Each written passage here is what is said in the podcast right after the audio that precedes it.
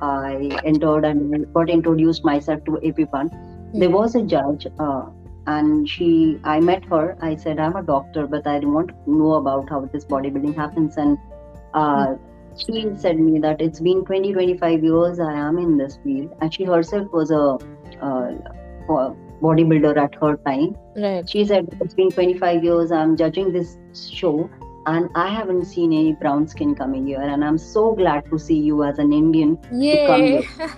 and, and that was the moment uh, where uh, I really realized, like, why not? Why not? There are so many Indians residing in Australia, and we have still not touched this aspect. We have not touched this stage. How can this be possible?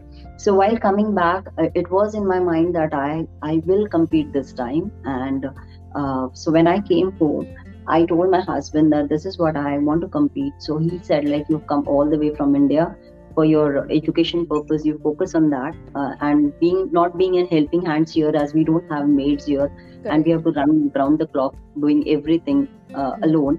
So he said it's going to be very tough. You Mm. can you won't be able to manage. Mm. Uh, but then I said like if we we I have to manage it because I can't go like this without saying that like till now nobody has come here. Mm. That thing took me a couple of days uh, to manage the things, Mm. and uh, then I called her back and I said like this time I want to compete. Will you help me out? So she was very glad to know about it.